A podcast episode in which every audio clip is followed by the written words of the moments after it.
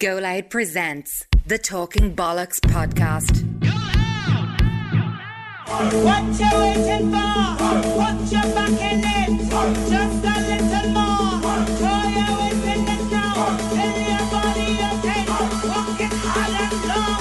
When you finish that The hip knocker. go down, go down, go down. Come on. Boom, episode 71 of the Talking Bollocks podcast, is it? I think it is, it. Brought to you by Go Loud, the home of Irish podcast. It's me, Terry Flower, It's me, COB. and this week we're joined by Christy Dignam. I'm just looking at you said bollocks, and that says bollocks. So which is it, bollocks or bollocks? I'd say Bollocks. Bollocks, yeah. So that should be IX, not OX. No, that's a valid point. I'm not going to argue with you about it now, but I think Tell we're too far Doyle- gone, Chris. Tell Roddy Doyle he's wrong. hey, I have a tattoo on the back of my leg. Oh, you're going to have to get that sorted. I'll have to show Oh, you. I'll tell you a story about tattoo, right? So one day I was at the doing something on my board, right? And into that. Chris. sorry, I was at the doing something on my board, and I was in a bit of fucking what? You In know, the doghouse. In the doghouse over. So I said, I'll get a tattoo of a fucking of our um, birth sign, right? So I went into Johnny Eagle and uh, I said, Look, I said, and she says, What is she? And I said, She's not a fucking little little fucking spidery out. So he put the scorpion on my ankle, right? So I went home and said, Catherine, what do you think of that? She's fucking cancer, which is a crab. I have a fucking scorpion on my foot. she bleeding out was in fucking was as he wasn't even allowed in the doghouse after that. Yeah, Fucking cops. Just you were saying about your tattoo there. sleeping on the Blue. floor. So I still have this scorpion on my legs. I'm trying to look for a board that's Scorpio and ditch me on board. Anyway, there you go. Have you any more tattoos? I have a, toy, a line on my shoulder there, an Aslan, because Aslan's a line, and I've a, just an eye there on my other shoulder. But I, I got into tattoos before I got into all these sleeves and all that carry on, you know. Yeah. I'm not mad into all that now, to be honest. I seen a bloke today, he looked deadly. He has a whole face tattoo. Do you ever see him? Oh, I always see him around his head, the ball. Yeah, yeah. His whole head now. I was Very on scary Navan looking, Road. I think it's dead. I was going to shout, give him a shout out of the car. I think he looks great because he's a character. Do you know what I mean? He's like a man Boom Boom years ago. I Remember the, Yeah. the all that. I like you know characters, Dublin characters. You don't want to be the fucking same. So you know. No, yeah, I right. know, but face tattoos. a I bit know. much, Yeah, I isn't wouldn't do it. I wouldn't even get a tattoo on my hands. Like, Yeah. Because years ago you had to. If, The if- Indian ink. uh, No, but if you got a tattoo on your hand, you, you kind of ask you, are you sure you want to do this? Years ago, Johnny Eagle and all, because it was all visible. Do you know what I mean? Yeah, yeah. But Put on your boat race, man. You'd be on. Yeah. My dad got his initials on his arm before. I remember he got it removed. They cut it off. Yeah. And he stitched his The scar, the scar is worse than the fucking tattoo. Yeah. What, they cut it off? Yeah, he had his in- initials here and uh, on like on his arm, and they. He probably done it himself, did he? Yeah, that's what they. The he, Indian he was telling me they all did it when they were about Yeah. sixteen or something. Yeah, he used to get a needle and just a bit And of. that's what he did, yeah. And he, he cut the tattoo off and he stitched the two bits of skin together then on either side of it. They do it with a laser now, Yeah. but you still have a white patch where they think. Yeah, it fades after a while. Yeah. Yeah. I was only talking to Yump the other day. He has a cross on his thumb Right. and er he was going to get it removed and he showed me then. Like, Why was he er getting it removed? didn't like he got it done. He said he was out of his head and he got it done. And, uh, er- Everybody just be out there, don't Yeah. you, when you get tattoos done? he said he, he got a cross there. He didn't like it because he has other tattoos on his hand and that just sticks out. And he, he got the laser on and it's just all white then Yeah. bubbles up. Yeah. It's too painful. The whole Yeah, even the tattoo. My, my daughter, my daughter's loads of tattoos, right? So she was about sixteen, and she asked me to get a tattoo. So you had to give you permission if they're under eighteen and all that carry on. So I went there, brought her down to the tattooist and fingers at the time. So she got in, she'd sit in the chair, you know, and the tattoo would come out. It started, it, and she looked up at me and says, "You're my dad. You're supposed to stop me doing things like this." I was going to punch the bleeding head off her. yeah. I thought I was being a great dad, real cool and all. Do you know what I mean? she still has the tattoo. She loads of tattoos now. yeah, they're supposed to be addictive though, aren't they? Yeah, yeah. When you get into them, I've only, I got forced into the town mine. I'm not into tattoos. yeah. No, neither am I really. You know. know what I mean? I don't like all the sleeves and the legs and all. I seen a board there a while ago, and she's like stockings, tattoos, you know, suspenders and stuff. Yeah. Ah, good. Like a good. whole, down, whole legs and all. It's, uh, Yeah. Childish, like. when she's eighty, man, that's not gonna look cool, is it? Yeah, I know, but you're not thinking that far ahead, eh? Man. No. Like, you look, you look good now. Do you ever see people have like on that toy? Do you have a tattoo? When Yeah. are you ever gonna s- show that off? I know, Going yeah. around a pair of ball strangles I and know, holidays. You know what I mean? Freaky. Right, going off my tangents already, we are, yeah? Yeah. Christy, we're going to jump into the zingers, yeah? Do you remember the zingers? Yes. Right, we're jumping into them, right? We'll get the two shite ones out of the way first, yeah? What you call that on the top of your bottle there? That Yeah. bottle top. A bottle top? What do you mean? I don't know what you call it. Call it a cork. Cork? No, a cork is made out of cork. Yeah, I know where you're coming from, but like on every bottle, you know, the twisty one and all. That's a bottle top. No, a cork is just a cork. Yeah, but you don't like a bottle of Seven Up and you. you That's twist not it a off. cork, What what you call that then? Bottle top. As well. As well. Of course, yeah. It's only a cork if it's a cork and wine or something. Yeah, but you're not calling it like a lid or a cap. A cap, yeah, you'd call it a cap, yeah. A cap. I never thought, I just never thought of it before. It's a weird question. I call all of them. A That's cork. one of the weirdest questions. I'm 40 years with getting asked questions. That's the fucking weirdest question I was ever asked. Fucking Well, here hell. we are. Good. Right, That- that is talking bollocks, man. Uh, a cap, 29%, Cap. a lid, 71% of people, yeah? A lid. So more See, a, people a lid said- would be on jam or something. Do you know what I mean? Yeah, Yeah. yeah, That's a lid because it's a big round yolk. Yeah. But uh, that, that's a bottle top. yeah. That was I'd that's say- not what I'd call It's like a cork if it's, a, if it's in a bottle. a lid top off the something. jar. I don't. What would you call it? A lid? Ja- uh, Jim John. I don't know. We deal with this every week and we're always wrong. Yeah. We're People always... will be giving us some abuse, Christy. Why? The fuck you was on about and this, that. You was at two ticks and Well, we got a abuse over this one. What's that called, the Joe word in there? A hoodie. Fuck's we'd call her a jumper. We'd call that a jumper. No, you knit a jumper. A jumper has to be made out of wool. Someone said that to us as well. Someone texted It us to saying that. knitted. Do you know what Someone I said mean? to us if I If you can knit me a fucking hoodie, man, I'll call it a jumper. this is äh, a hoodie. Do you know what it How I, could- I you know what's called the hoodie. I just call it a jumper. Though. Well, did you ever see somebody say, I seen a bloke robbing a bike there just then, he was wearing a jumper. You don't see, he's wearing a hoodie. yeah, you know what I would. Yeah, mean? so what would you call her without a hood then? You know them ones. If it's A not like sweatshirt. A sweatshirt. Yeah. Very posh. You wouldn't call it a sweatshirt, Christy. I lying to us. I don't know what to call it. I wouldn't wear it if I hadn't Think got a call hood. it a to jumper? Honest with you. It's only a jumper if you knit it, I swear to God. Yeah, someone said that to us. There's But something about the material. Or It's only a hoodie if it has a hood. And A then, cardigan is when it was a how when there's a thing with the buttons that close or a zipper or something. That's a cardigan. yeah. So if it hasn't got a zip or buttons around, then it's a jumper. I suppose. Yeah, I suppose you call it a jumper. I wouldn't be offended if somebody called Yeah. it, but I just call it a sweatshirt or something. Right, we get them out of the way. 39% say jumper, 61% say hoodie. Right, this is a good one now, Chrissy. Get the short ones out of the way. This is a very good one. This is You're a good one for you, right? Right, go on. Would you rather only listen to... I, I know your answer anyways. Would you rather only listen to music from the 20th century or from the 24th century? Only. Now, bear in mind, that includes new music. So, So the 24th century started in 20, 2000. 2000. All right, they've gone to 20th century, yeah. Yeah. I had Without a a feeling, doubt. Taylor. Definitely. Absolutely, yeah. The music, I think the music has consistently got shitter as it goes out, as the years go on. Do you know what I mean? Because when you listen to Ed Sheeran, for example, who's, you know, I could have nothing wrong with it, nothing wrong with that man. He's a good, great songwriter and all. But are you going to be singing 17 in 20 years' time? The way you're singing, we say, you say, say you're singing a Bowie song or something, do you know what I mean? Or a fucking Beatles song, but for example. Do you know what I mean? 40 or 50 years later. Are you going to be singing Ed Sheeran songs in 50 years? Or uh, George Ezra? Or, do you know what I mean? And Yeah, thinking about the legacy of the songs, really. that's what makes the music good. If it's good, it'll have it. It'll have longevity. Do you know what I mean? Yeah. Like, you know, it's the, the Crazy World is ninety three. 1993 we released that, and it's still like if you if we released that today, it'd still be a decent song. Do you know? what I Yeah. And I was listening to, to our first album, uh, an album called Feel No Shame, and uh, if you re- we released that today, it'd still be a decent album. Do you know what I mean? Yeah. But you listen to some of the stuff from that time, and it's kind of dated. You know, because what they do now is even we released a single a few weeks ago, a few months ago, right? So we're in RTÉ, and I says to one of the DJs, I won't say which one he is because he sued the bollocks on me. But I met him in the corridor. We were doing the late late show, and I says to him, I says, "Come here, Owen." I That's says, how uh, produce, by the way. I says, um, I did you get the new single? Because you know, you service all the DJs with the single, you know. So I said, did you get the new single? He says, I did, Chris. He says, I fucking love it. He says, I have it. He says, I have it constantly on in the car, you know. He says, bleeding deadly. So is he going to play it on the radio? Ah, know it's not a demographic. It's not of demographic. Yeah, so what they do is to get the radio, right? So they, they look at the radio and they get their, their polls and they think, well, at two to four, all the kids coming home from school are listening to us. So that's what the market we're going to head for. Yeah. So we play music that goes for. But years ago, DJs, what made music great was a DJ would discover a band. Do you know what I mean? Somebody Yeah. discovered the Beatles or Bowie or fucking Bob Dylan or whoever that was back back then. Do you know what I mean? And they'd play it, and then people would hear it, say, and that's. But now it's all done on a computer. Do you know what I mean? Everything's done on a computer. Because you listen to most radio stations at two o'clock on a Saturday, and you listen to it next two o'clock, next Saturday at two o'clock, it's the exact same song I'll be on. Yeah. And five past two, the next exact song that was on last week. That's the way it goes. We were done a thing in 1988. We went to this convention over in EMI, over in England, right? So EMI had this, we were signed to EMI at the time. So EMI had this convention. And we were playing with a bloke called Joe Cocker, a, a fucking bloke from back then, right? So we're having dinner the next day, and all the EMI pluggers come in. So the pluggers are the blokes who go around the radio stations trying to get our records played, right?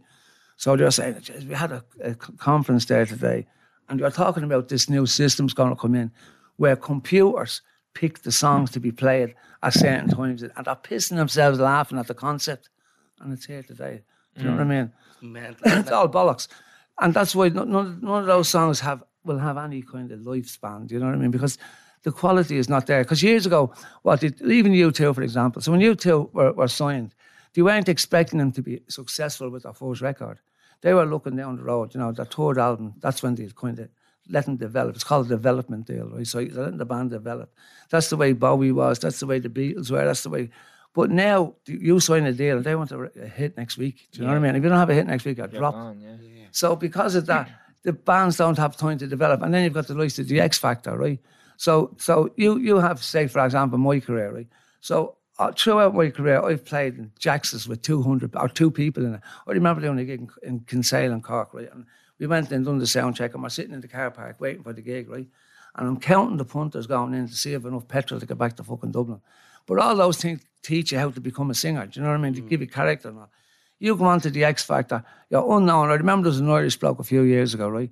So he won this thing called the Voice of Ireland. I think it was called like You're a Star, some bollocks. I can't remember. But anyway, he won this, one of those X Factor things on RTÉ, right? So he's obscure, he's unknown, right? Six weeks later, he's a household name, mm. right? He sang for us in the Eurovision then, right? And he, he was slaughtered in the Eurovision. It was the first year we'd done really bad in the Eurovision. He came back here and the papers crucified him, right? And I remember thinking, this is a bloke. This is a, a man with a fucking heart and a fucking soul. These fuckers have made him a star before he was a star, put him in a competition with people who are seasoned fucking stars. And because he wasn't successful, they crucify him. I've never heard of him since. He obviously gave up the music business. And that's why these X Factor things are shy. It's not because the programs are shy, it's because the, ba- the people that are on them haven't done the work. You, know, you have to learn. Like, it's like you was doing this gig. Can you imagine how good you are towards your first podcast? Yeah. It's the same shit, you know what I mean? You have to do it over and over again. And you have to make loads of mistakes and do shit podcasts, like the way we had to do shit gigs and shit records until you get it right, you know what I mean? And they're not giving them a chance to do that. And they're putting the stuff out. What they're doing is they're getting mediocrity. And then they're getting some producer who has success. They're putting their kind of shine on the mediocrity and putting it out there. But the, people, you, you know that saying, John F. Kennedy said it, you can fool some of the people all the time. Yeah. You can fool all of the people some of the time, but you can't fool all the people all the time. Yeah. And that's it. See, so people suss it eventually. They start saying Ed Sheeran, yeah, that was great. Like I guarantee you, Ed Sheeran had eighty thousand people there. I'd say sixty thousand of them only went because he's Ed Sheeran, not because they like his music or Yeah. you know. You say to them, name me six Ed Sheeran songs, they wouldn't. Yeah. They wouldn't have a clue. Do you know what I mean? I was actually only saying that to a mate of mine. They were like, come on, we go, time we go crack. And I was like, yeah, but he's going to play all his new songs, all his new songs. And Yeah. But I don't- I'm not like into a them. bloke sitting on the guitar. I was looking. I was looking on Facebook yesterday. It's this little dot Hmm. about six hundred miles away. I said, "Fuck that, man! Pay eighty pound in to see a dot." yeah. Do you not think he's any use though? I Ah, seen he him is. He's very years ago good. and he was course he's brilliant. good. He's yeah. He's great if you can say if you got him in Vicar Street, he'd be bleeding brilliant. He only played He's Vicar Street. And done Yeah. Whelan's as well. Yeah. Now I respect that because that and the reason he's doing that, I know why he's doing that because we done Slane years ago with Bowie, right? So I'm fucking obsessed. I was obsessed with Bowie when I was a kid. So we said to our manager, listen, we don't care you never get us another gig. Fuck him on to play with Bowie. Get us this gig in Slane. So they got us to support with Bowie in Slane, right? So I walked out on the stage and I never forget it. We walked in backstage, right? And there was a few people scattered around it, you know. We say we got there at two o'clock, so we were not until about seven o'clock that night. You know? So I hadn't seen the out front because you're in behind all these barriers and that, you know. So I walked out on stage and the place was full, right? And I, it was like you only walk out on a windy day and the wind catch you. Yeah. yeah. I nearly shot myself on the stage. But anyway, so I started singing. Now, I was used to singing in places like Vicar Street where I'm as close as you are to the audience. Mm. The nearest audience place was like the width of O'Connell Street away from me. And it's hard to connect, do you know what I mean? Yeah. And I remember thinking, this is poxy. Do you know what I mean? It's not. So I found, right, so music at its purest form is when you're sitting in your house on a Christmas and you're singing ballads or something. Everybody, you know, that's, or sitting around the Intimate, fire when you're locked when you're a young fella. You know, you get a few flagons of cider, but you don't get flagons, bottles of cider. And you'd be sitting around singing and that. That's music at its purest form. The further you get from that, the more insincere it becomes. It becomes about commerciality and money and all that bollocks. but the artistic payback is not there. Do you know what I mean? So that's what Ed Sheeran's doing Vicar Street and Whelan's because when he's doing the the, the, the Croke Park, that's good for the spondylics and for the ego. It's not good for the artistic merit because he's not getting fuck all out of them. So he does Vicar Street as an artist. You know what I mean? Yeah, because that's where you get the vibe. Like I, I, I prefer to do a gig in Vicar Street than than Croke Park any fucking day. Yeah. know? And we're doing we're doing the out the 3Arena in fucking September. But we're only doing it because this is our 40th anniversary and it's like a celebration kind of thing. Yeah. But like I wouldn't be doing it. We, we I'd rather do six Vicar Streets than do one one. Uh, Like if money wasn't involved, all these artists would rather pick the Vicar Street, you're saying, over Croke Park. Absolutely, yeah. It's all about money. And it's not, it's, see, what happens is you become an employee because Ed Sheeran has a record that they're, that they're spending two million on and they want that two million back. So there you get out there and gig them songs because he's that's Yeah. like an advertisement for his album. That's all that's about, you know what I mean? But he, as an artist, he wouldn't be getting jack out of that. You know? There you go. Yeah, that's Good answer though. yeah. There's a little insight for you. Yeah, Because I'd never, I've obviously thought about it, but not in that much detail. Mm. And now I'm like, yeah, that makes so much sense. You get me? yeah, The Zinger results, anyways. Yeah. Actually, you mentioned before I got into the Zinger results, you mentioned the Beatles there, Jordan. Yeah, mm. tangent. Yeah. Calvin's not the biggest fan of the Beatles. You Thinks think they're overrated. What do you think? Chrissy? Oh, no, think Oasis are a better band. Oh no. There wouldn't be an Oasis if there wasn't a Beatles. Someone said that to me as well. Yeah. I'll tell you now, right? See, in a hundred years' time, if we come back to Earth, right, the Beatles will be like the Mozart of Earth times. Do you know what I mean? Then we look at Mozart and Beethoven. Yeah. all. The Beatles are that. That's how good they are. Because you have to understand that at that time, right? So El, uh, Frank Sinatra was top of the pops, right? And then Elvis came along, and it was like, what the fuck? Do you know what I mean? He said, oh, jail, Jailhouse Rock and all that shit, right? So then that was the fucking top of the pops. And then the Beatles came along. And it was, it was no longer going, uh, one, two, three o'clock, four o'clock, rock. It was none of that. It was the Beatles, all this lovely melodies and choruses and all that. And it just changed the whole face of music. Do you know what I mean? That's why the Beatles are so good. And like, I wouldn't be a musician if it wasn't for the Beatles. Because it's just, you, you know, you know what it's like? It's like, it's like fucking Grand Prix racing, right? When I, used- I used to watch Grand Prix racing, and I used to what the fuck's the going you know? But then I started watching it, right? So we done a gig in Canada a few years ago, and I met a bloke called Jacques Villeneuve, who was, who was a Grand Prix racer from Canada, right? So I got into it then, and then I started watching it, right? So when I watched it one particular year, right? So say there's 20 races in the Grand Prix in a year, right? So there's 20 races, and each race would be about 100 miles, right? So there's 20 races at 100 miles. The difference between the first and the second players in, in, in the, at the end of the championship was a half a second. Mm. Now they done 50, 100 miles. What's that? 50,000 fucking 50,000 miles in a car. So two cars were traveling 50,000 miles, changing tires, changing petrol, and it was a second. In the, do you know what I mean? That's That's phenomenal. So the point I'm making is when you get into the fucking what's. The what's actually details, involved, yeah. then you see, and with the Beatles, if you don't just look at it on a commercial thing, if you mm. don't just look at it on, see, you're, you're looking at the, you're looking at the Oasis in, in a 24th century fucking kaleidoscope. Do you know what I mean? So that's what you see, and that's what you see. I'm not, I mean, don't get me wrong, the Oasis are amazing. They're one of the best bands in the last 20 years. Every 20 years, a band comes out like Oasis. You had Nirvana, you know, Oasis. Like every so often, there's a great band comes out, and the rest, of, the rest of them are just good. You know, they're okay Yeah. and stuff. But the Beatles, as I said, well, if you start looking into what they act, what they've actually done musically, when you start if you're in music into music, Yeah. and you look at what they've done, you know, the guitar playing, the, the, the way they go from a chorus. So when you're doing a chorus, for example, when you're going from a verse to a chorus in a song, right? So you know this is the song we have. Yeah. These are the hands of a tired man. Right. So what you want to do is you want to go from your verse to your chorus with, it- with, without seeing the, the, the, the stitch marks. Do you know what I mean?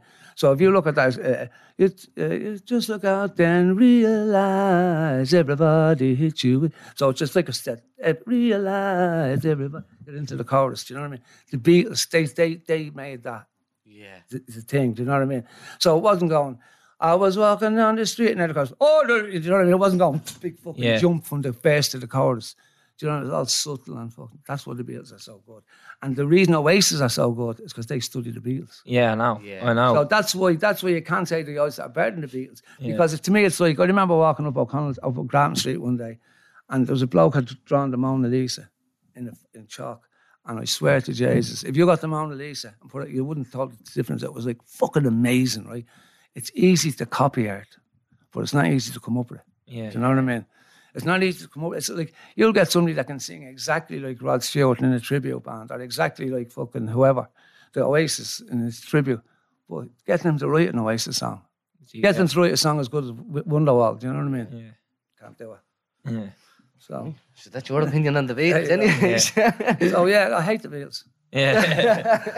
so uh, the zinger results for the uh, yo sixty two percent would rather the twentieth century and uh, thirty eight percent would Yeah. rather the twenty fourth century. So that's, you that's see the younger crowd. sixties and the seventies, and all, music was brilliant. It was. Yeah, Look, I remember because see again back then you, you didn't have all that MTV business and all that you have now, the constant twenty four hour music.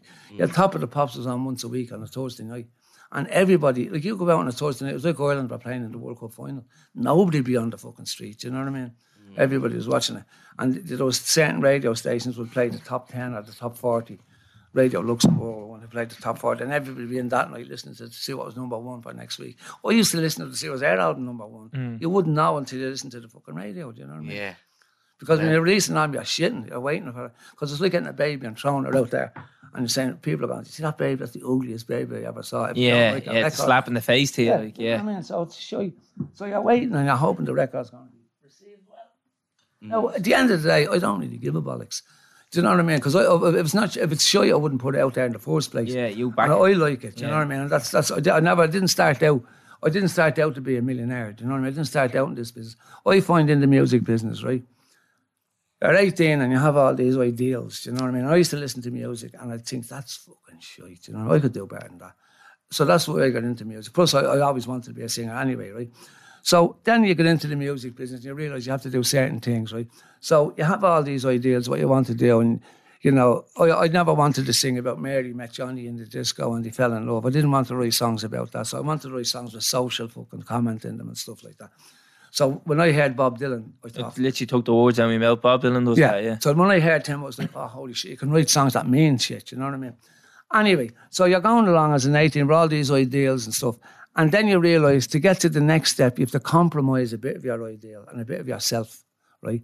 So if you're somebody like Ronan Keating, for example, I know I like Ronan, nice bloke and all that, but they can compromise their bollocks away, do you know what I mean, to get to where they get it.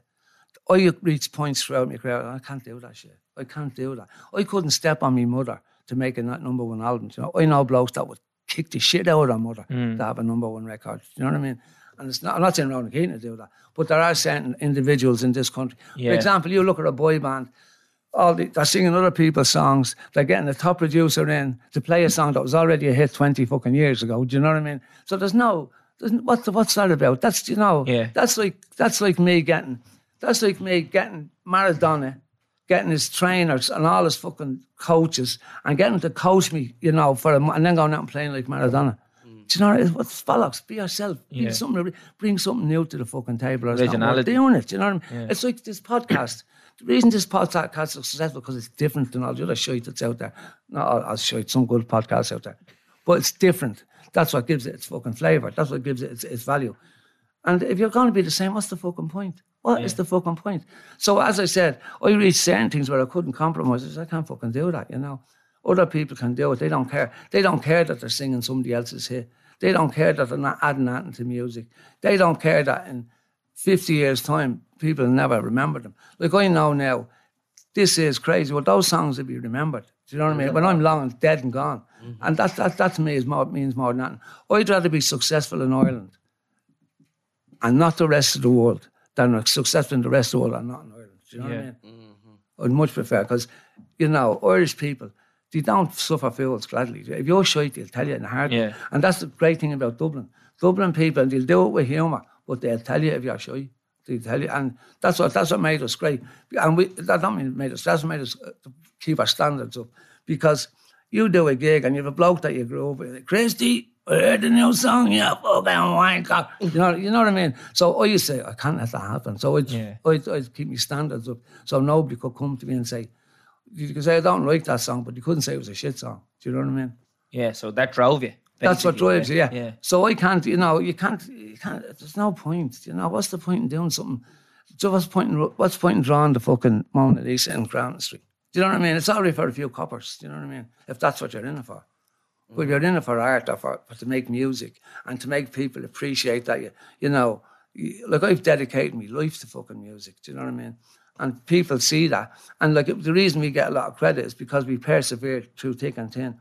We should have split up years ago with the shit that we've gone. We've been in a plane crash, we've gone through drug addictions, fucking cancer. You know all the things that's happened to us over the years. Should have been dead fucking years ago. Didn't know you were in a plane crash. We have to listen to this, right? we were playing down in fucking uh, down in um, Sligo, right? Twenty second of November. It was a real stormy day, so we are flying down. I'm in a thing called a Fokker 50. It's a propeller plane with about 50 people in it, right? So me and Billy are sitting at the wing, right? And the emergency door was right at the wing there, right? So not really to give you the card to read. Yeah. So they gave us another card shows how to open the door if, if you had a plane crash, right? So we're going down, we're flying in, and the plane is going all over the place, right? So Billy's sitting beside me, going, I can't even hold her together, Captain. She's breaking up, you know, Star Trek. you know, Yeah. the Scottish fellow Star Trek. And he's giving all this, the elements, ah, flipping on the, throwing bleeding cups and all that on the plane because he was freaking them out because we were hitting turbulence, right? Anyway, you know, when a plane comes in, it lands like that. Yeah. This plane come in. So when we came through the clouds. Usually you come through the clouds and you've got about still a mile to go. We come through the clouds about fucking 10 yards between the cloud and the flo- and the ground, right? So when the plane came in, it came in like that, and the wheels, we're looking out at the wheels under the wing, and the wheels just exploded, right? Just burst, and they start wrapping around, you know, the tire wrapping Yeah. around the wheel. Cause, so next minute, eh, uh, in, in this uh, Strandhill Airport down Sligo, so the, the runway is like that, and there's grass, and then there's grass to there, so about 20 feet. And then it's the ocean, right? Like a cliff into the ocean, right? So the plane goes off into the grass, and then all the muck start flying up. And I'm looking out the window, and everything goes into slow motion. And I start thinking, this is not a car, this is a fucking airplane. We're going to fucking die here. Yeah. And everybody just went silent. The only think everybody be screaming and all, they weren't. Everybody's real quiet, right? So I'm looking. So next minute, the plane comes up, goes over, and then straight into the fucking water, right? So the top of the plane, about the first three rows was underwater. And we were at the, we were up at the wing, so we're in the middle of the plane. So we- there's about five seats, and then the water. So the first two or three seats run down. The, the pilot's not underwater. So anyway, me and Billy's trying to open the door, right, to get fucking out of the show because it stopped at this stage. The air hostess is on her hands and knees because the plane is on a list like this. It's like that actually. So the plane is like that, and she's crawling on her hands and knees up the middle aisle trying to get to us.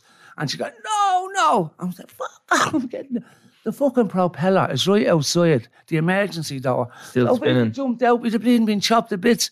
Who the fucking's on this plane? Why are you supposed to wait if the plane's on fire? I said, no, wait, the fucking fire is out. You know what? Fuck that. So anyway, listen, right? So we, we all get out of the plane. We're standing, trying to get out of the plane. Next minute, it was like something our father said, right? This high-ace van comes up. And you know an aluminium ladder that you clean windows? One of them on the roof. That was the fucking emergency car, right? Coming up, and there was a door on the back of the plane up. It took us about 20 minutes to get out of the plane, right? All because all old people and all. And I remember thinking, this plane was on fire, be fucked. Like all that reading of the car, it's all bollocks. It's talking bollocks. because you'd never, like, you know, you couldn't get out of the plane quick enough. Do you know what I Yeah, mean? yeah. Anyway, we all get out of the plane, and that was grand. So the, all, the news and all is there, and six o'clock news come up. He's in a crash, that's not and all this carry on. So uh, the owner starts giving out to Billy then because it was, it's, it's, that's your fault with your fucking breaking up shit and all. Yeah. The owners are saying, right? So that night we went for a meal before the, we still done the gig that night. but before the gig we went for a meal and this crowd of Owens came in, they're sitting on a table beside us. And I could see them looking over at us, do you know what I mean? And they obviously watched me looking at the news that day. And this Owen comes over to me and says a lottery ticket. Son, you wouldn't rub that for us, would you please? You lucky bastard. How lucky you are, yeah. Right, so listen, it gets better then, right? So about two weeks later, we're flying from Manchester to Glasgow, right? So we're in the plane, and next minute, we only taken off in Manchester, and your man says, we're fucking, uh, we have to turn around, something wrong with the plane. Just don't panic and all this bollocks, right? So we plane turned, and we're coming back into Manchester, and I looked down at Manchester runway, and there's fucking fire brigades all the way up the runway with their lights and all. Oh, I'm saying, he's saying not to worry. They wouldn't be wrong, yeah. fucking there if not to worry. What happened in the end was the computer had gone, so we was flying everything himself, which they don't usually do. At least they just put on autopilot, you Yeah. know what I mean? It flies itself. Anyway, that's what was wrong. So the plane landed, it was grand. We all got out of. So you know, you bring into the VIP lounge to wait to get on another plane, right? So there was these three outlets beside us at a table. Like you look like businessmen. I say they were fucking salesmen or something like that. Anyway, I was kind of saying to the IHS, I said, You're not gonna fucking believe it. I said, we were in Ireland last two weeks ago. I said, in a fucking plane crash. I said, no, we're on this, there's a plane crash. You know, they're fucking mad. So then, about an hour later, come in said, right, you can reboard. Get back on the plane. So as I was getting back on the plane, I seen these three outlets shouting at the fucking air hostess. I Had a big, big row going on. I was kind of, you know, the nosy bastard, Yeah. trying to find out what was wrong. Couldn't suss it. So off we went, got on the plane, and we're flying back to flying out to Glasgow. So the air hostess coming around down with this shit, you know. So I was come here, I seen them out was giving out. What's the story with them? She says, they wouldn't get on a flight with you. They said you were jinx bastards. the three of them, because we were, because they started to hear us talking about the crash we were in last week. So we're not getting on a flight with them. They're fucking jinx. they wouldn't get on the flight with us. So two and two weeks.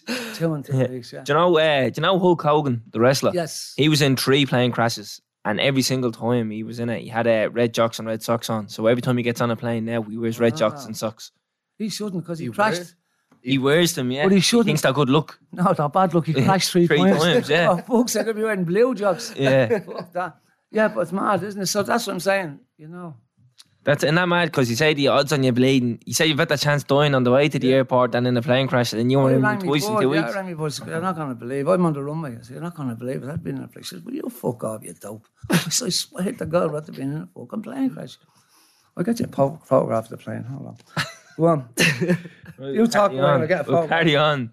Uh, when was the last? So we had Christy on last year, Yeah, when last year? You, March. March last year, because shot uh, the ball, didn't yeah, yeah, when we we forgot the Only mics. on the ball Go on, tell us what happened, it's- Tell, tell them what happened because I gave me stick about we're all bleeding day. It's not me. You, Christy. The second we seen Christy, we were like, "Oh, how's it going, Christy? It's good to see you again." You, you cunts forgot the mics the last time and lifting us over. So, uh, what happened? We went up to the gaff to do a podcast yeah. great. Into to Christy's gaff. He lives in uh, Malahide, yeah, in the big huge gaff in Malahide, just behind the Those shelters. bollocks. Yeah.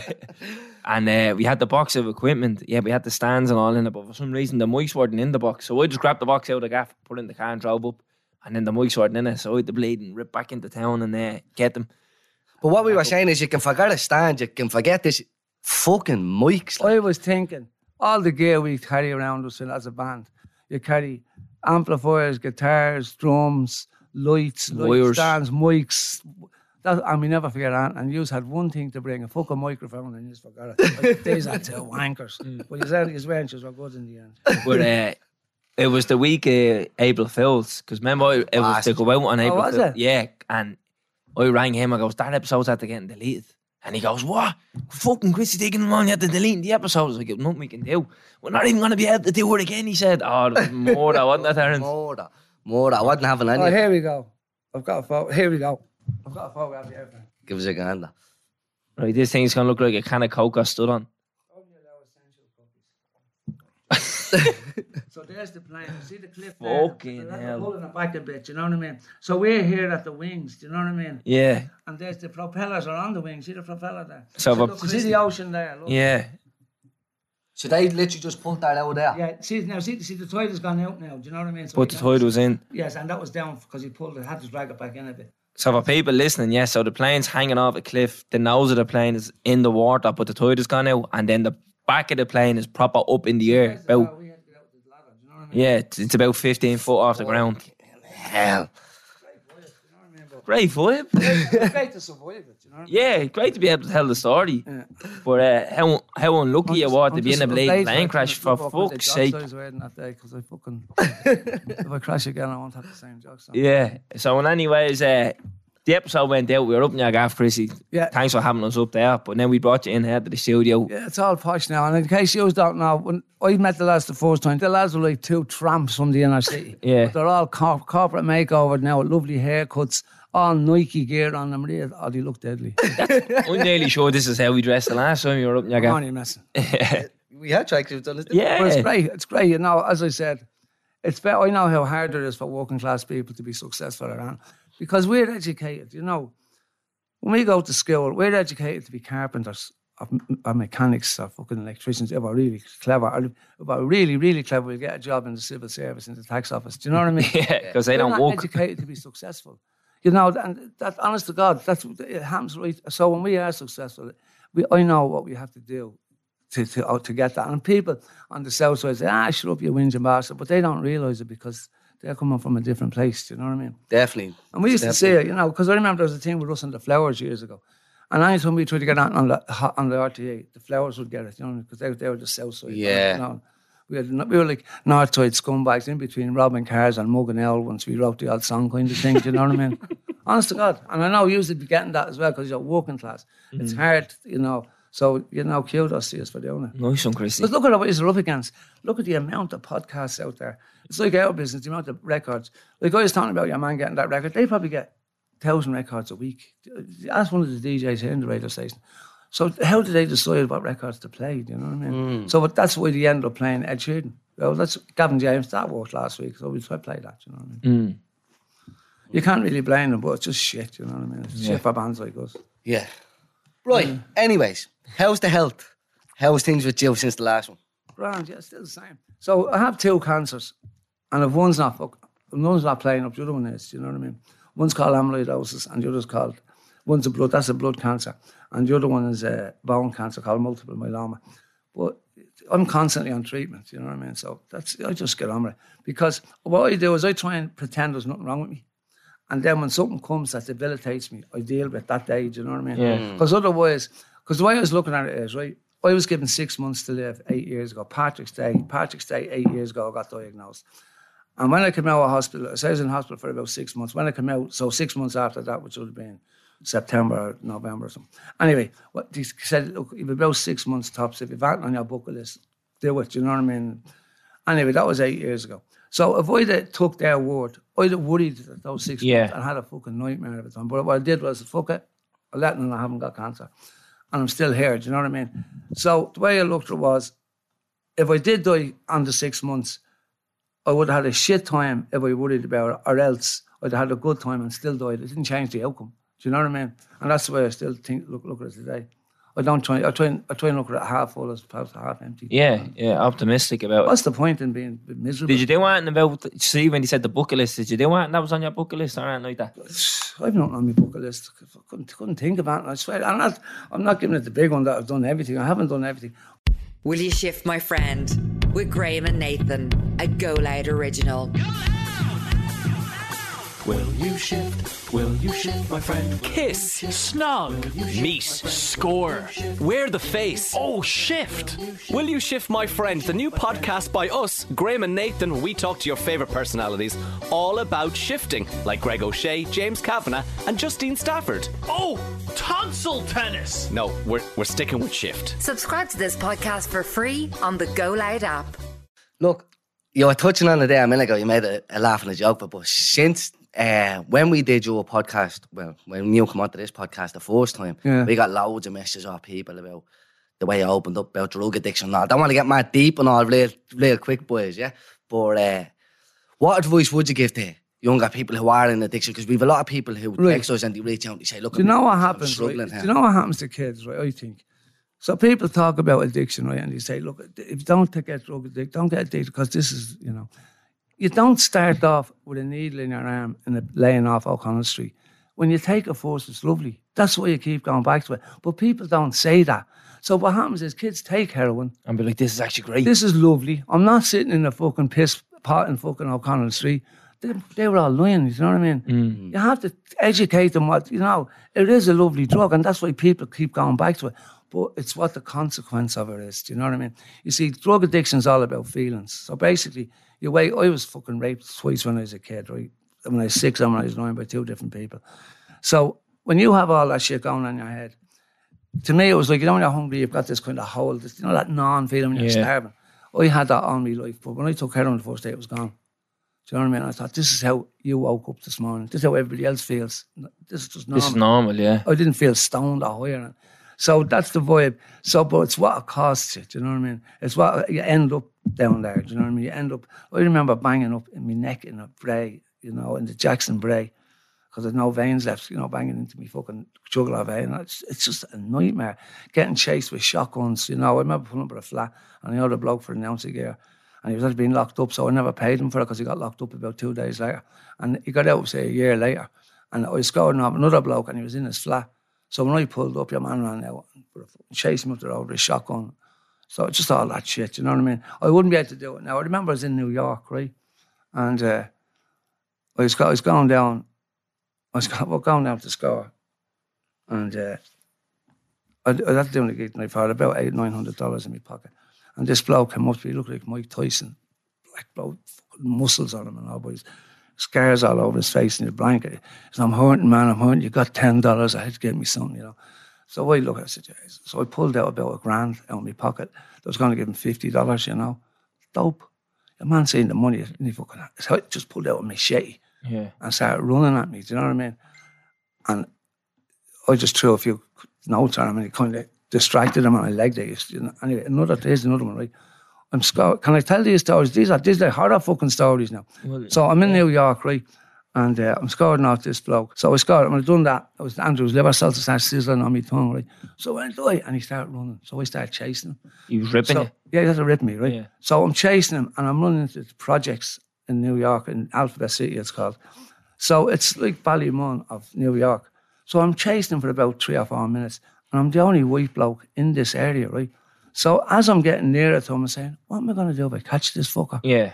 And the two of us stopped. He must have said, What am I running up in this prick for? Yeah. it was like something out of Benny Hill. He turned around, he's chasing me out of the place. but anyway, so, you know, so it can be a nightmare. It's a nightmare of a lifestyle. I wouldn't recommend it for anybody. I'm lucky.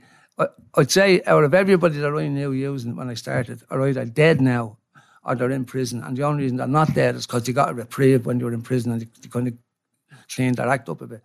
But, you know, I- Willie, Willie, Will Howe, you know, I met Will on Mountjoy, we were doing a gig in Mountjoy. And I remember saying to Tony on the way out, I said, see Will, I said, next time we, we hear his name, it's my next funeral. He's fucked. And he turned his life around. He, he is a poster child for rehabilitation and drug mm. abuse. He was at the bottom of the barrel, you know what I mean? And look at him now, he's a, and a brilliant bloke as well. But you can't come out of it, you know, so don't ever give up hope, do you know what I mean? No matter how bad you are. But don't let it get you there. Don't go there, do you know what I mean? And people say, I remember somebody saying to me, well, it's not as bad as drink, you know, hash, talking about hash, because I started off on hash like most people. Not as bad as hash. Who bleeding drinks a pint of beer with their breakfast? Do you know what I mean? But you smoke a joint at their breakfast and they go, oh, it's not as bad as gargle. Hmm. Bollocks. You know, the happiest moments I've had in my life are when I was sober, like now, do you know what I mean? When you're drugged up, you just don't feel anything. It's like you're on an anesthetic. Nothing, you don't feel anything, do you know what I mean? It's poxy. It's a horrible life and it's just it's just bad, you know. Just Decriminalise drugs, Chris. yeah. Yeah, I think. Yeah, of course you should, because there's a thing they done in Portugal, right? So what he did was Yeah. the Prime Minister got in, he decriminalised everything, right? So all the money they were spending on on uh, Locking people up. system, Yeah. yeah, the policing, the prison system, all of that money they got, and they gave micro loans to, to addicts who, who are recovering and had ideas, because a lot of addicts are very uh, um, artistic, are very they have you know Yeah, they- they're intellectual. yeah, Yeah. you know, I've never met an evil addict really. They're just people that are fucked up psychologically and mentally. Do you know what I mean? And the drugs then fucked them up more, you know. But anyway, so to to start giving the, all these recovering addicts micro loans, you know. Now you would think after decriminalising it, they'll go through the roof. The addiction rates, fifty percent drop in, in in in heroin addiction in Portugal after they done this. So you can go out in the street and buy heroin. Yeah, less people are doing it because the whole taboo and the whole thing has gone off it now. Do you know what I mean? It's like buying a, a, a bar of chocolate. Do you know what I mean? So people, it's not a big deal. Because when I took heroin first, I was smoking hash. I was going off this biker up in, up in um, Mount Pleasant Flats at the time. They're gone now. But I went him one day. I said, no hash. I've got skag here," and I was afraid to say what skag because I didn't know what skag was. So he gave me a bindle of heroin. And I remember looking at what I got for a tenner, towards what I got for hash for a tenner. I was going, that comes to rip me up, you know. But I, and then, so I didn't even know what heroin was, do you know what I mean? Because back in the 80s, we didn't have, we didn't have peers, we didn't have people before us. Do you know, we were the kind of first generation Yeah. of people that were using heroin. Like the kids today can look at the likes of us who, who are, you know, fucked up their lives over it. So uh, I- I'd say like we'd probably been a lot more successful as a band had I not got into addiction. Do you live with a load of regrets over that? No, No, that's I don't regret nothing because I'm happy where I'm at. You know what I mean? There's a change art and growing up. No. Not a thing. Not nothing at all. Because even the addiction thing, because it brought me where I am today, and it's you know, you see, I don't like saying that because it makes it feel like it's a good thing to do. It's not, but it was a, it was an amazing education. Do you know what I mean? Of life, and I've seen a side of life that I would have never seen. Do you know what I mean? Now, the, the price is very high for it, and it's very risky. Do you know what I mean? I could have ended up dead. If I was doing it today, I'd be dead. Because today they shoot you for 20 euros. Do you know what I mean? Yeah. Like back then, there was a little bit of less less kind of evil in it. Do you know what I mean? But it's just gone horrible now, you know. And the kids now, if you owe somebody 100 euros, they'll shoot you. Or if they owe you 100 euros, they'll shoot you. Do you know what I mean? You can, then you're watching the police as well. something that we were talking about. You know, you'd see people and uh, addiction services in this country, they're like check boxes as well. Because it's like you'd see somebody, they'd be facing a sentence, but then they go up before the judge and be like, oh, he's in recovery. But he's not really in recovery. He's still using. Yeah. It's just a checkbox to say, like, oh, he's actually doing well. The umbrella is still strung out. I was talking to a counsellor last week, right? and we were talking about Finglas. So I have this other man who used to be a counsellor in Ballymun, right? And he had to give her up because he said before he, he'd be going into a flat, right? And of people that would be using, right? And he said, you know, you'd probably have wouldn't have much grub on the table. He's now he's going in, he don't have any lights. He said, there's machetes on the table because they're afraid some because they're all on crack now, and the crack is even worse than the heroin, right? But so he gave up counselling because of it. But this other fellow was just saying to me that he'd be ringing the methadone clinic in, in, in Finglas, right? And say, right, John Smith wants to get off the, her- the methadone. So uh, I want to put him into, so we need a reference to put him into such and such a clinic. The doctor in the clinic is saying, no, if you if he, if you take him off his methadone, he'll end up back on gear and then he'll kill himself or he'll smoke somebody. So we're keeping him on the methadone. Now, see what methadone I think. So the, the pharmaceuticals for years were looking at a drug making billions in the country, in the world, and they weren't making any money of it. Now with methadone, they're in the market. Now they're saying, you're you telling me they can't make a methadone that's not addictive? They can't make something to take you off heroin that's not addictive, that they can give you for three weeks and you're off the heroin and you're not strung out on methadone. Hmm. Do you know what I mean? Was Of course Brian you Penny? do it. Brian Penny said about methadone. You just you don't live, you just exist on Yeah. it. He was saying. No, it, it is a good thing if you genuinely want to stop because, like, I went over to Thailand. Oh Jesus, man! I want to see. I went over to a Buddhist monastery. No methadone, no nothing. They used to give you a drink. All these, we, we about twenty of us kneeling in a row, right? And we, the, these monks would come. They give you this little drink, of black, this black air. It's made all different herbs, and, you drink it. And everybody had a bucket of water beside them with a ladle, right? So these buses would pull in, all these school kids, and you come out with their cameras. They're all taking photographs. This is what you end up like if you're an addict, right? So we drink this thing, and then we drink the water, and then you're vomiting, vomiting, like projectile vomiting to get the toxins out of your body. No, no methadone, no nothing. Hardcore. That's that's how I tried to, to, to come off the gear. But it's very hard. It's tough. Like I remember, I had to sign a form to say that if I died during the thing, that wasn't their responsibility. And the man said to me, used to come into me in the sleep and put a mirror in front of me to see was I still alive. Because he said, we didn't think you were going to make it. You were that fucking bad when you came in. So methadone makes it easier if you do it right. Do you know what I mean to come off? But what they're doing now, they're putting them on maintenance courses where you're just giving methadone for the rest of your life, kind of thing. Now, if you want to stay off heroin, and you can do it, and you can make a stable life out of it. Do you know what I mean? Because you don't be you don't be mad stoned on it, methadone. Do you know what I mean? And it is the better of two evils, but it's still an evil.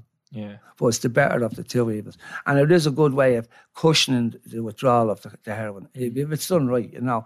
But you need, it's not just the methadone, you need a lot of heavy counselling. Do you know what I mean? Yeah. Because you see, what happens is when you come off the heroin, you're back to where you were when you started. Before oh, Yeah. you, Why you so why did you take it? Yeah. You need to sort that out. So it's a lot more than just substance abuse. When it's you what's going sort out, inside, yeah, yeah. you need to sort out where you took it in the back first to that place. Because feeling, that yeah. feeling that you fucking took it for, it's going to come back to you. Yeah. So you need to sort that feeling out, And you need to wake up in the morning and be happy enough in your skin that you don't need to take anything. So I mean, oh, that's all I need today, and cigarette.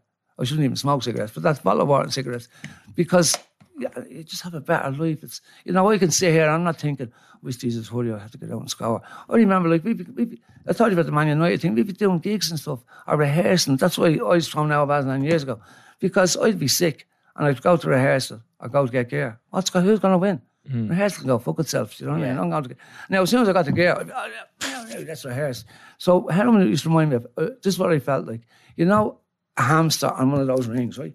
So I'm on the fucking wheel and I'm flying, right? And I take the heroin and slows down, and then I can rehearse and do it, right? But then the heroin wears off and the wheel starts spinning again, You're going. and that's constant for fucking years and years, and it's just, you just, it's just fucked up, you know. Yeah. It's You don't need it.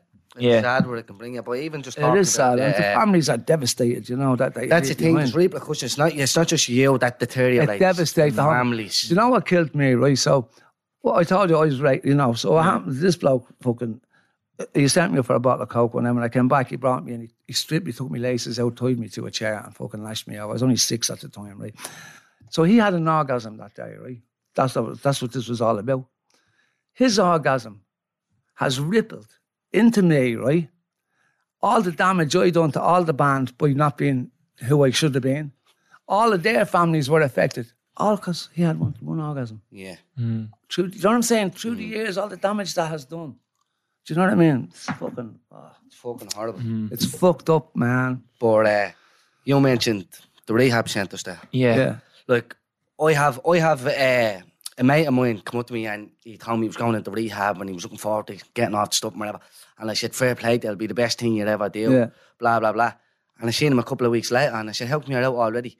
He said, "I was in there. People selling drugs, people doing drugs. They're only in there." To It's a checkbox. reduce their sentences or go off with their sentence, get a suspended job. But there are some, there are some good ones. you know. Yeah, Ah, that's no, what there I'm is. But what, I, went in there to what do I think is they should have a rehab for people who are facing sentences Yeah. and, uh, and a rehab for people who are not up Absolutely. in court. But that's what I'm saying about it's disgraceful, the, the, the, the, the recovery programs that are out there. Mm. There's so little of them. And the people that are doing them do have their best interests at heart, but they're working under very fucking stre- strenuous, you know, uh, circumstances. And it's tough. You know, you're right, uh, you're bang on right what you're saying. It's 100%. You should do similar to what you do in the Mount, Mountjoy. So I used to go into Mountjoy to do gigs, all the, well, go in there of do gigs. So I remember getting offered gear in Mountjoy, do you know what I mean? And uh, I just had to stop because, you know, it's, so we started doing the training unit because the training unit is no drugs. That if you want to stay away from drugs in Mountjoy, that's where you go. So then I start doing gigs. Now I just gigging the training unit. Do you know what I mean? Because I know there's going to be no drugs in there. And these are people that genuinely are trying to stay away from the whole thing, you know? Mm. And like, if you really want it, but you have to want it. But it's tough, you know? And why, what I'm saying is, why go there? Like, I'm not saying to pick kids out there, listen, 50% of you are going to end up like I just said. 100% of you are going to end up Yeah. what I just said. It's, it, there's nobody gets out of that. Nobody, nobody, nobody comes out of it easy. You're either going to end up in fucking bits doing what I had to do to come off it. Why go there? Just mm. don't fucking start. Do you know what I mean? I think that's why we need Education. People like you, Yeah. people like Will R. White, Yeah. people out there who can give first-hand experience, Yeah. and not these. No, I don't mean to put anybody down, but these people who haven't lived the life, it's hard to take advice from someone who who hasn't been there. That's why NA works, you know, at night. Yeah. That's, that's why that works. Because when you're in there, there's other addicts there, you know, and they're all talking. And when somebody comes in and they start bullshitting, you can't fool a fool who's fooled millions. Mm-hmm. Because all the tricks they're trying, you've done a thousand bleeding times yourself. Do you know what I mean? Snap out of it, you dope. Like, do you really want to give? And that's the way it is. And because of that, it really works. If you, if the you- meetings, are, the meet, I, it's amazing. I say to Cam, the meetings are brilliant. But what I find sometimes at the meetings is, like when someone is telling a story about something, I go, Jesus, I mustn't have even been that bad. Because they have a dog rough. Every, exactly. Well, see, see the way you're saying that, right? When I was on heroin, I used to, I used to smoke it. And I used to look at people on the needle, say, well, I'm not bad. Look at that cunt on the needle. Mm. Then I got on the needle, right? And if I'm not bad, they're banging into their groin. I'm only doing my arms. I ended up going my neck. Do you know what I mean? think of it. I ended up worse than everybody I ever looked down on. Do you know what I mm. mean? So that's bullshit. But you do do that. Yeah. But, and you, people say to me, oh, well, you know, and then you get these dopes. You get dopes everywhere. You get flawed people everywhere.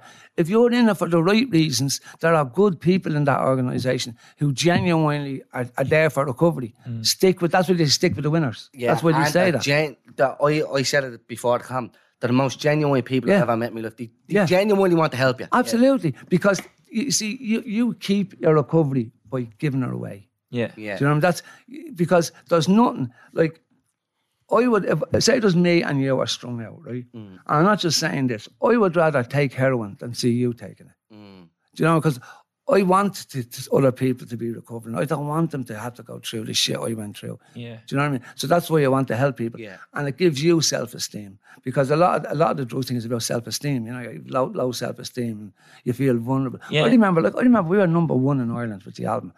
I remember trying to walk into the shop to get 20 smokes and I hadn't the fucking, I felt so vulnerable. Do you know what I mean? Self conscious. Anxious and all Yeah, like. and I couldn't. And I'm, the album's number one. And because you're on a stage, I- nothing to do with life. Do you know what I mean? In life, it's different. Real life is Sort different. of with the autopilot on the stage. thing. Yeah, yeah. yeah, Well, in, on the stage, you can kind of be all the things you can't be when you're in, mm. in, Yeah. in life.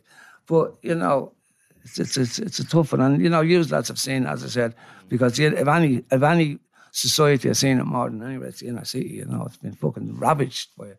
And Finglas is the same now. Look at that council was telling you, I talking to last week. He was talking about this particular area where they're all selling crack at the moment. And the police just put a cordon. Says, right, we don't even go in there. And you just have, there's about three streets. You know, I won't say the names of them because I don't want to, not putting advertising for the fuckers. So the police don't go in there. And the, the, the addicts go in and do their business and, you know, now they'd catch them going in or out if they have do you know what I mean? But hmm. usually just stay in there and use in there and, you know. Yeah. No, there's The a lot of uh, problems. just- but it's you know, to me, what the police are doing is fucked up as well because it's like the scooters, you know, the you know the, the scramblers years ago. So in Finglas, this, you're not allowed to have a scrambler on the road. It's Yeah. illegal to have it. So the police kind of turned a blind eye. Now they're just everywhere. Do you know what I mean? That, you heard about that bloke in Darndale. Remember the boy Yeah. on his head. So what the police did, let the little things go. Like in things, he let the bloke sell the grass at the shops. You know, it's only grass. Now they're selling crack at the shops. Do you know what I mean? You have to nip it in the fucking bud. You know, these scooters are the same. The electric scooters, they're illegal, but they're letting everybody run riot with them.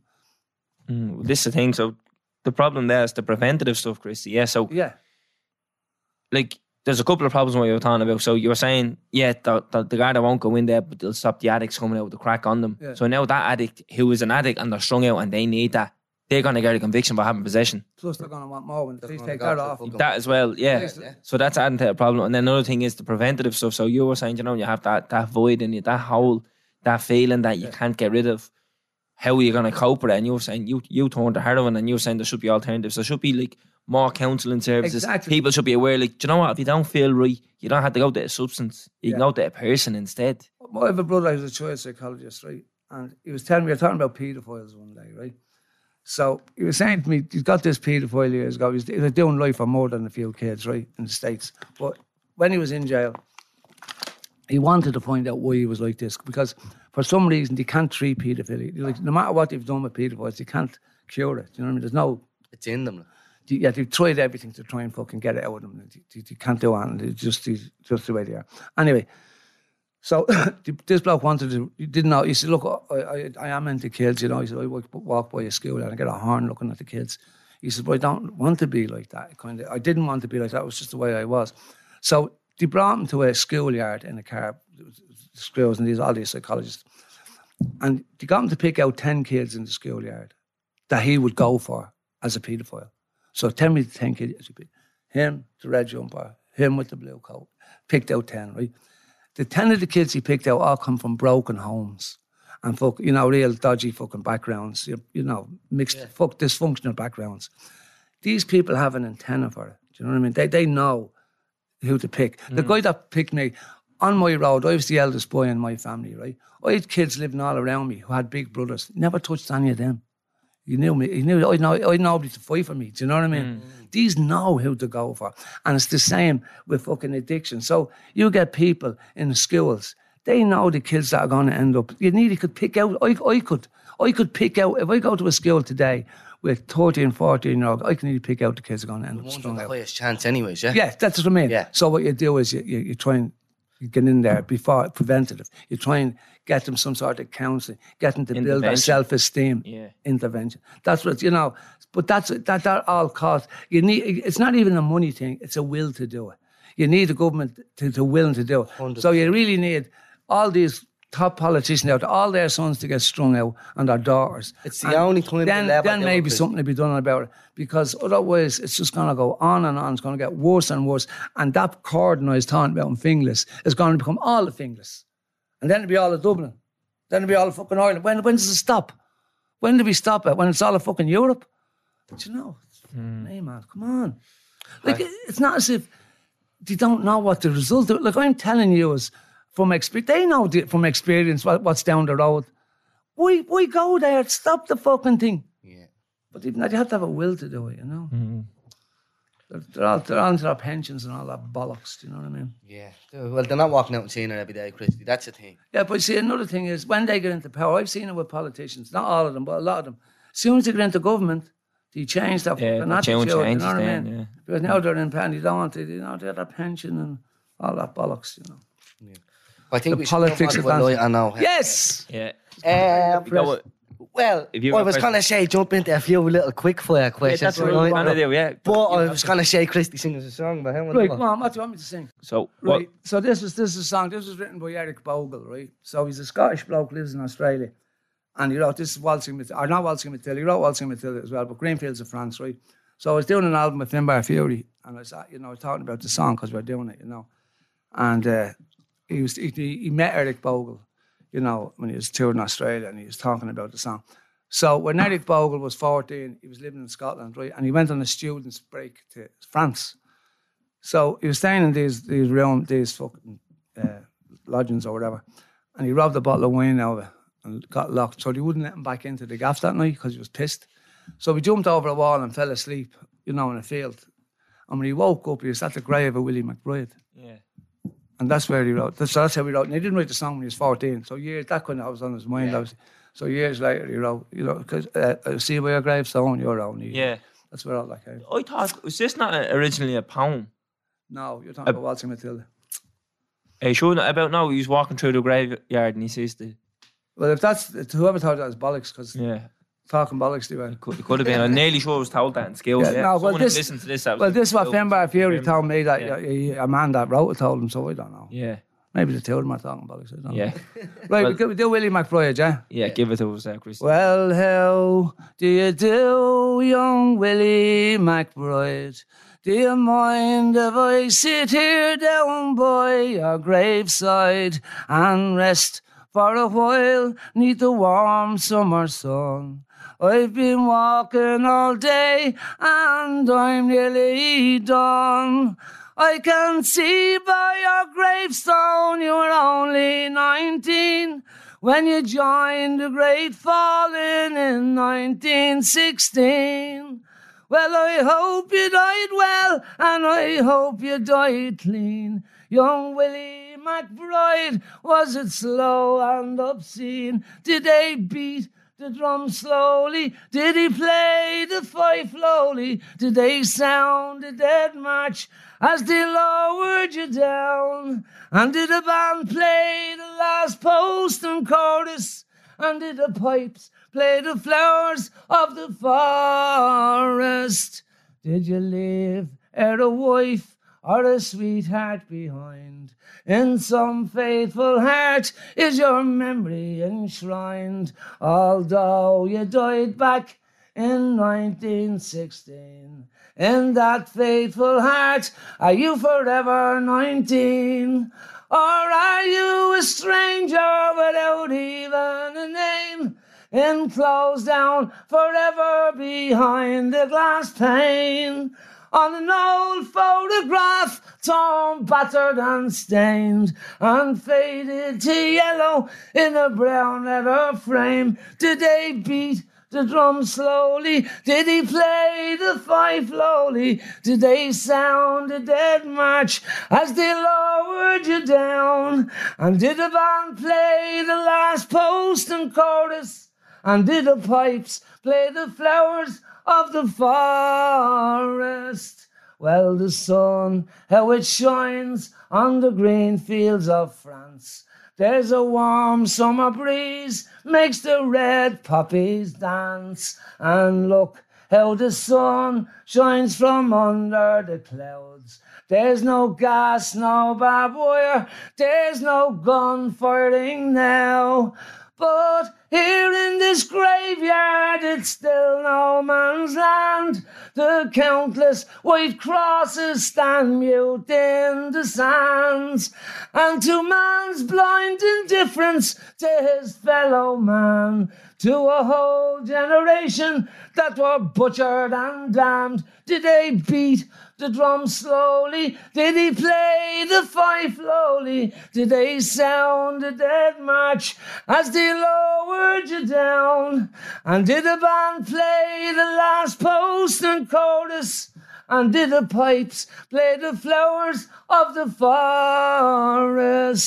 Well, Willie McBride, I can't help wondering why. Do those that lie here know why did they die? And did they believe when they answered the call? Did they really believe that this war would end wars? Well, the sorrow, the suffering, the glory, the pain, the killing and dying was all done in vain. For young Willie McBride, it's all happened again, and again, and again, and again, and again. Did they beat the drum slowly? Did he play the fife lowly? Did they sound the dead march as they lowered you down? And did the band play the last post and chorus? And did the pipes play the flowers of the forest? Oh shit, I thought the mic was down. I'm singing over there. the eyes were closed. Sorry about that. Hopefully it picks up all right anyway. Did you pick that up there? That pick up all right, boys. Yeah. Right, bye. Well, we weren't going to ask him to do it again anyway. but it'll do, it'll do. Are you big into history, Christy? Yeah. Yeah, That's my favourite subject in school. History. Yeah. I love history, yeah. yeah. It's uh, It's great. I would just say that was unbelievable. Fuck me, man. I'm at to have history shivers repeats now. itself, you know what I mean, all the time, you know. yeah. See what's happening now with Putin and all. He's doing exactly what Hitler done back in the fucking forties. Do you know what I mean? Yeah, Invading countries outside his own country, you know, and trying to imperialize the whole world again, which is gone. Like, that imperialism is gone. See, see, when Hitler done that, the Brits had owned all of you Yeah. know, Canada and Australia and Africa. And then Hitler said, Well, I'm going to take over Poland. And, oh, you can't do that. yeah, Well, you're taking over fucking Africa. Fuck off. Do you know what I mean? That's what was kind of going on then. People don't see it that way. that was called uh, Because the winners write the history. yeah, it's appeasement. That is. I will let them have that because you want to want more. Yeah. But then when they do that, Well, you see, what, what caused the Second World War was the First World War. Yeah. Because the, part- the, the Treaty of Versailles was so hard on the Germans.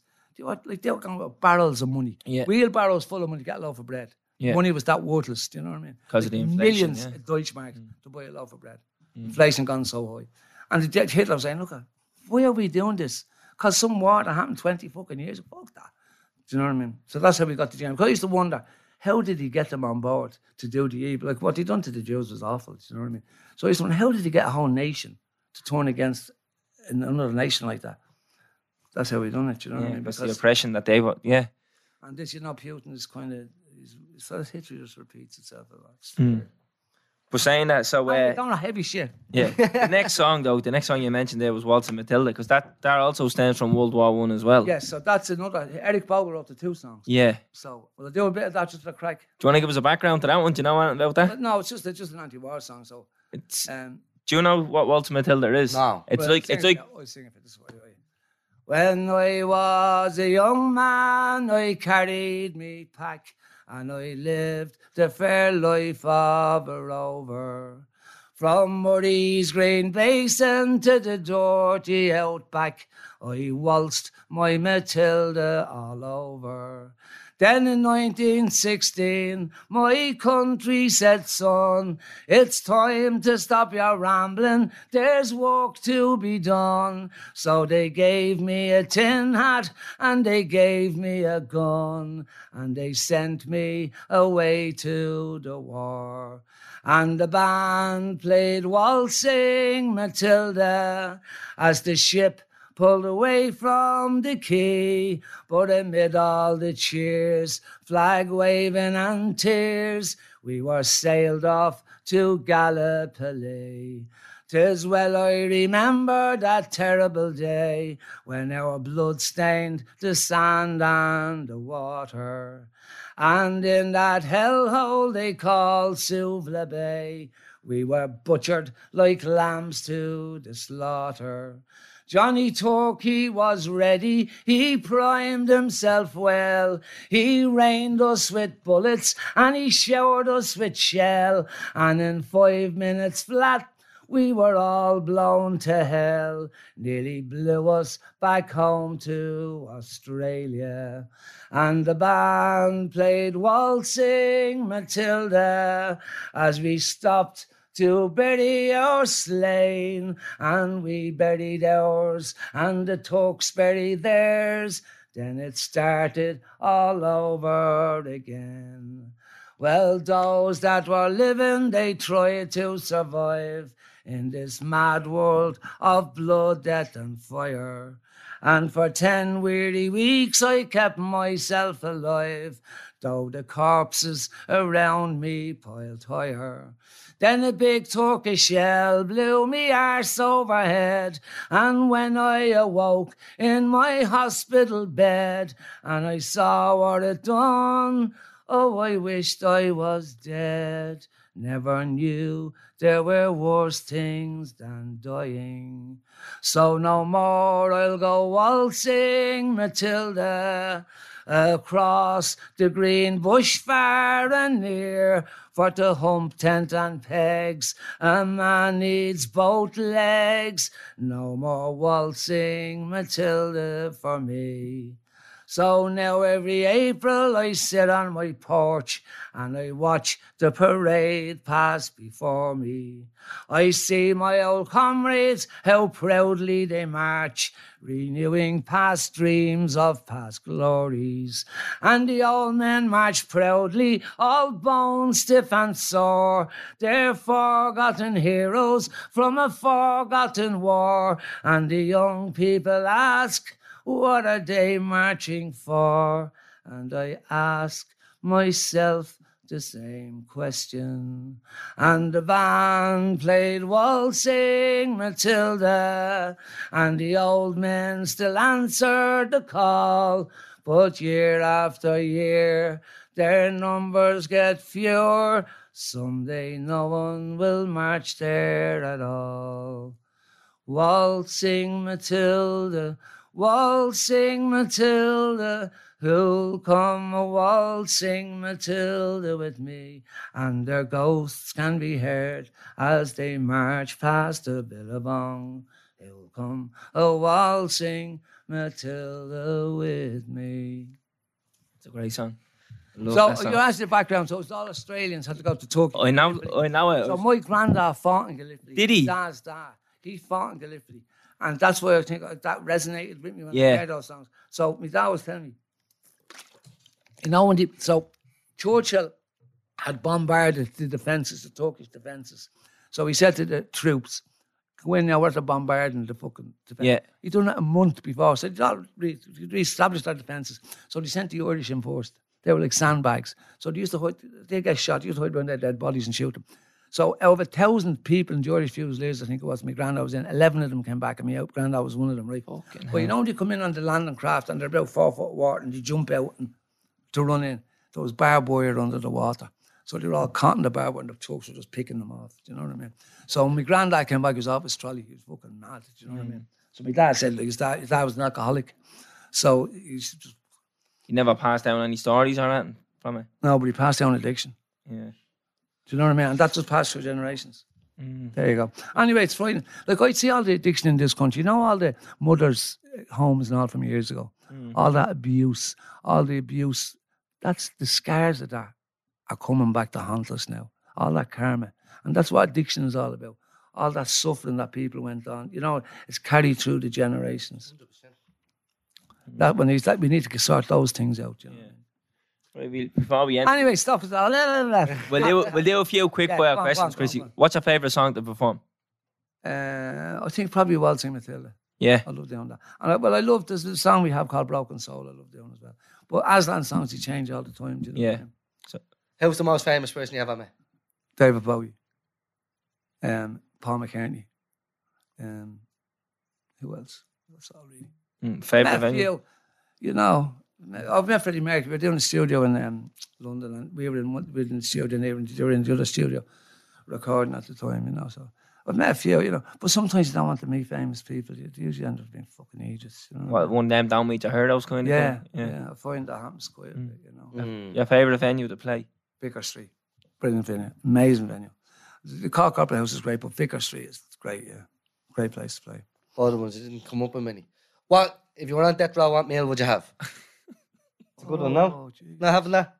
having that one. Singapore noodles with just chicken and veg and chili, red, you know, the chili sauce. Yeah. Loads of that. in it. Singapore noodles and death row.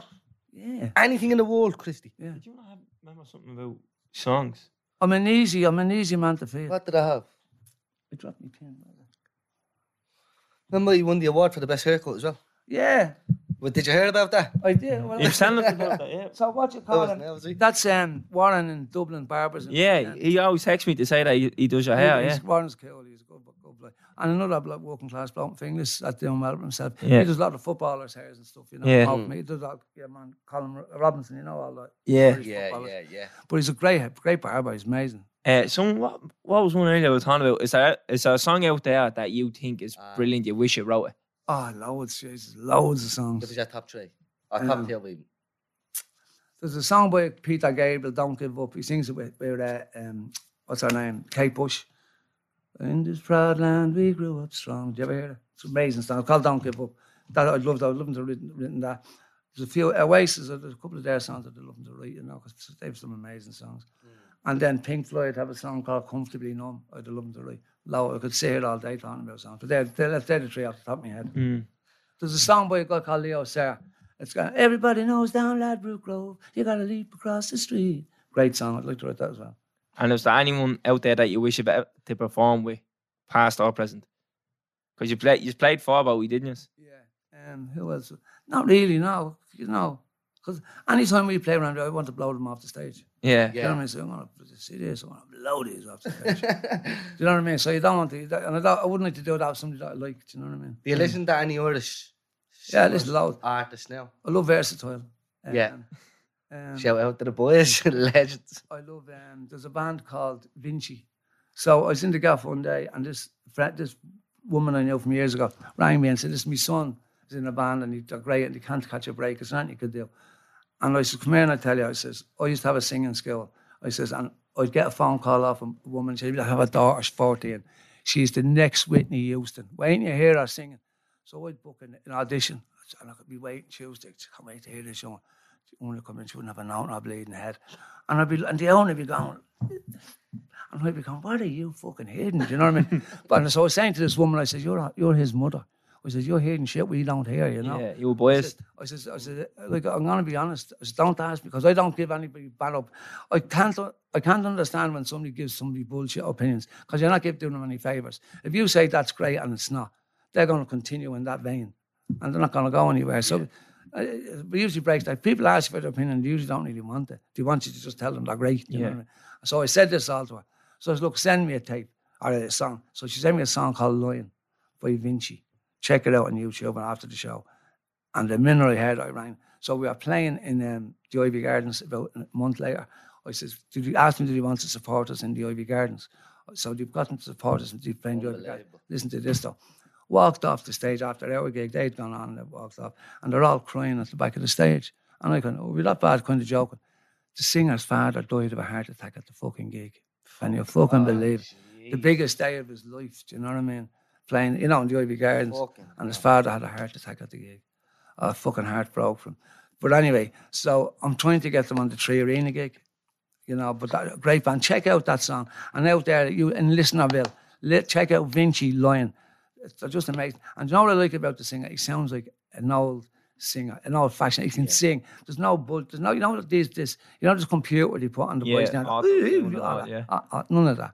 He's just a good singer. That's what I like about him. Man, we have one of our own from uh, D1. Have you heard of Gemma Dunleavy? Yeah. Unbelievable, isn't she? Yeah. There's some great, yeah, she's good. Yeah. She's unbelievable. There's some great people out there, and that's what you know. See, do you know what? The one thing I love about Ireland is we're five million people, so we're about the same as Manchester, population-wise. And look what we have given the world in music, in literature, and you know, like for a nation our size, we box above our weight and all those things. Even in rugby, like we've one of the best rugby teams in the world. A little country of five million people, and we're beating England with what seventy million people. Do you know what I mm. mean? So you can be very proud of what we do here, and like you can, you can hardly go anywhere in the world without meeting Irish people. You know, There's an Irish bar in every country in the world. and that's what that's like. We're a great nation. We're a great nation, and you know sometimes you get caught up on the negative, like we were talking about earlier on. And I, I love being Irish. I love the fact of it. But sometimes when things are happening government wise, I think, what am I proud of being? here? Why am I mm. proud of this country? I am proud of the country and the people, but usually the the people. I often think of Patrick Pearse. and all those people who died, and they must be spinning in their fucking graves, looking at the shit that's going on in this country at the moment. You know what I mean? Mm. You're talking about history, you know. Yeah. Anyway, no badness. Happy, happy, happy.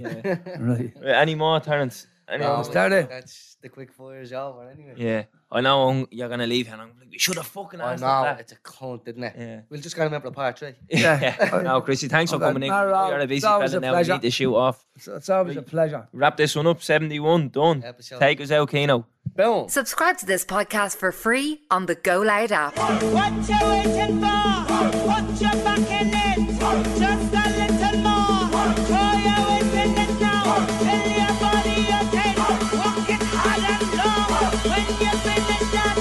The hip